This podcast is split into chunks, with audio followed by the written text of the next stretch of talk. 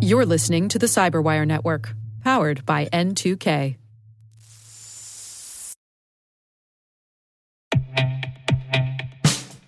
And now, a message from Cyberbit. Mastering cybersecurity is like mastering a sport. You build muscle memory through rigorous practice, then you train as a team to foster cohesion while operating under pressure. Like athletes, cybersecurity professionals thrive on hands on simulation. But traditional courses, certifications, and open source labs won't build you a winning team. You need Cyberbit. Cyberbit offers a hyper realistic simulation environment for your SOC, IR, and C suite to refine your skills, all using the market leading SIEMs, EDRs, firewalls, and WAFs they use every day. Cyberbit is offering Cyberwire listeners a free live fire exercise. Sign up your team now at cyberbit.com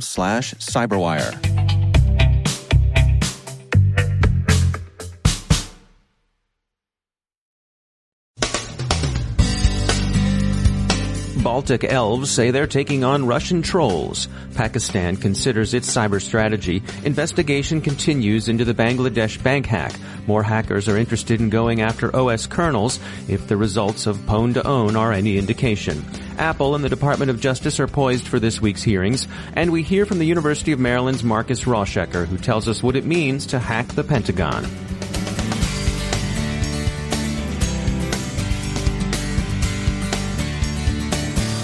I'm Dave Bittner in Baltimore with your CyberWire summary for Monday, March 21st, 2016. Social media remain a field for conflict among states and aspiring states as ISIS resumes its push to inspire the disaffected and disturbing levels of pro-Russian trolling resume in the Baltic states. The Baltic situation is particularly interesting. The Baltic states, Latvia, Lithuania, and Estonia have, alongside their neighbor Finland, long punched far above their weight in cyberspace, especially since the 2007 cyber rioting Estonia suffered in the wake of a dispute with Russia over the removal of a Second World War memorial. That rioting, sometimes referred to as the First Cyber War, and generally regarded as setting a template for plausibly deniable cyber action analogous to the Green Men's militias deployed by Russia in Ukraine, prompted Estonia and its neighbors to develop increasingly capable cyber defense capabilities. Those capabilities have also prompted volunteer efforts in information operations. The goal in Lithuania most recently has been to counteract pro-Russian trolls with benevolent elves. Current conflict is worrisome as observers in Lithuania worry that a Russian drawdown in Syria presages that country's turn toward the Baltic states, which fear that Russia will follow the template it established in Ukraine, information operations followed by initially deniable, then increasingly overt, military action. Pakistan considers its long-term interests in cyberspace as Google removes an app, SmeshApp, Pakistan's ISI allegedly used in espionage against Indian targets. Patriotic cyber rioting, plausibly deniable but arguably state-inspired operations, and alleged direct attacks by state security services have long been a feature of tensions in the subcontinent. Preliminary reports on the hack of Bangladesh's central bank suggest that the thieves were patient and sophisticated, covering their tracks and planting malware intended to support the apparent legitimacy of their fraudulent transactions. Reports differ on how much was stolen. They range from a low of $81 million to a high of $101 million. But the crooks aimed much higher. They were prevented from pulling in a much larger take by alert staffers at Deutsche Bank, whose suspicions were aroused by some careless proofreading in otherwise well-crafted spearphishing emails. Some $30 million are thought to have gone to a casino junket operator. Bangladesh bank officials say with some understatement that recovering the funds is likely to prove difficult. The US FBI is said to be assisting authorities in Bangladesh with the investigation. Since funds were transferred from a Bangladesh bank account in New York to the Philippines, FBI involvement is hardly surprising. Authorities in Bangladesh are looking into the possibility of insider involvement. Preliminary reports suggest that several sets of difficult to spoof biometric credentials were used to enable the theft. Bangladesh's finance minister has claimed that, of course, bank officials were complicit in the crime. In response to this theft, administrators of the finance industry's SWIFT messaging system are working to reinforce recommended security measures with banks that use the system in managing fund transfers. Pwn2Own wrapped up last week, observers see an increased interest in achieving privilege escalation by exploiting OS kernel flaws.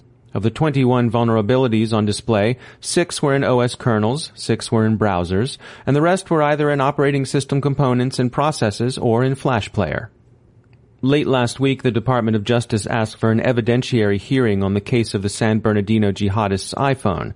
Apple is said to regard this as a sign that the Justice Department is losing confidence in its case. Hearings are set for this week. The Department of Defense has been notably more crypto-friendly and thus more industry-friendly than has the Department of Justice. The Pentagon is in the midst of a major outreach to the tech industry. Prominently featured in that outreach is its Hack the Pentagon program, effectively an invitation to bug hunters.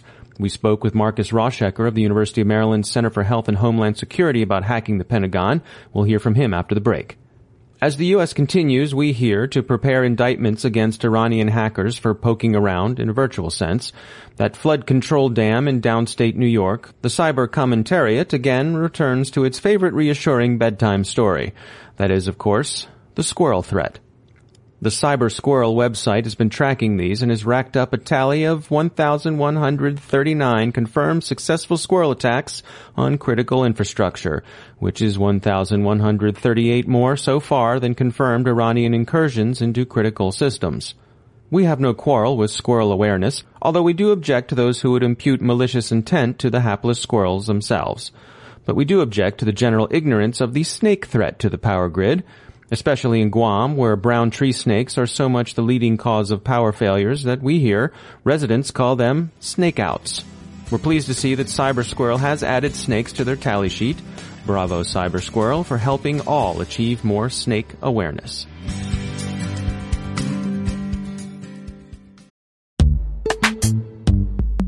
Every day, your IAM tech debt grows. Your multi generational services struggle to work together.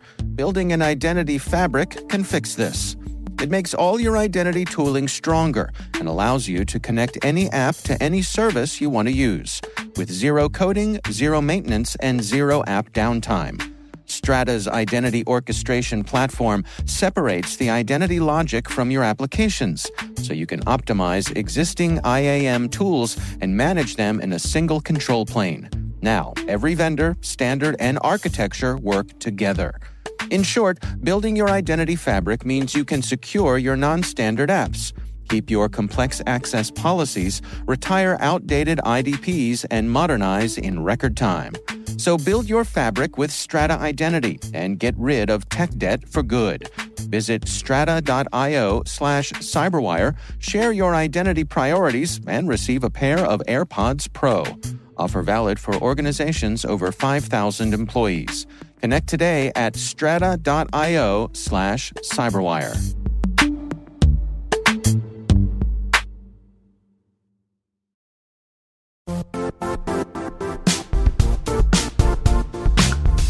The IT world used to be simpler. You only had to secure and manage environments that you controlled. Then came new technologies and new ways to work. Now, employees, apps, and networks are everywhere. This means poor visibility, security gaps, and added risk. That's why Cloudflare created the first ever connectivity cloud. Visit cloudflare.com to protect your business everywhere you do business.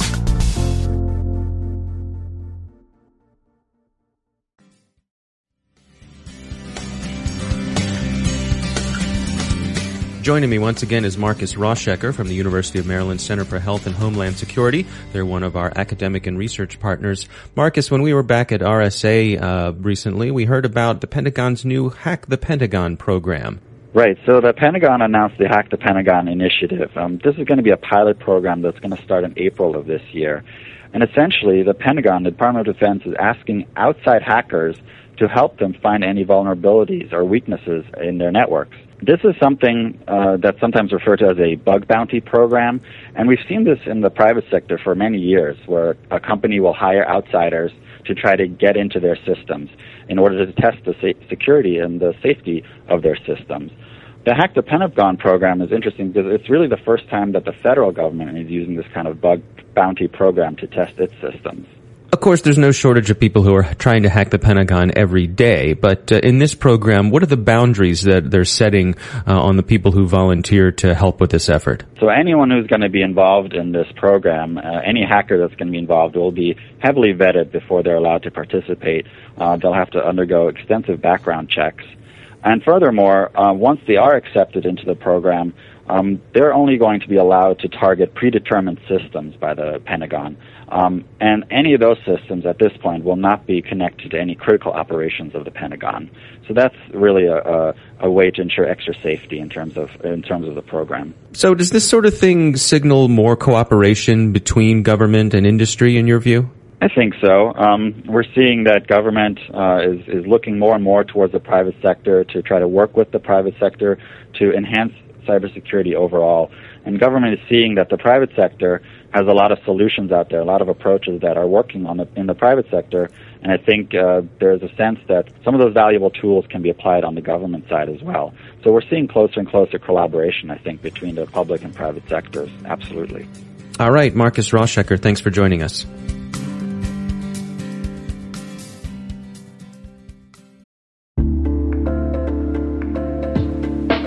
Are lengthy security reviews pulling attention away from your security program?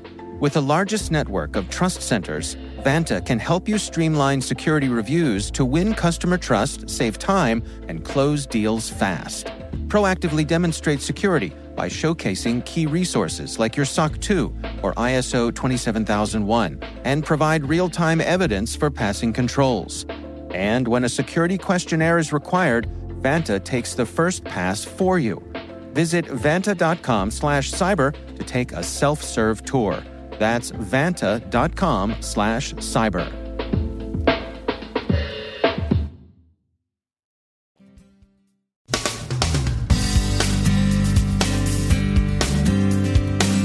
And that's the Cyberwire. We are proudly produced in Maryland by our talented team of editors and producers. I'm Dave Bittner. Thanks for listening.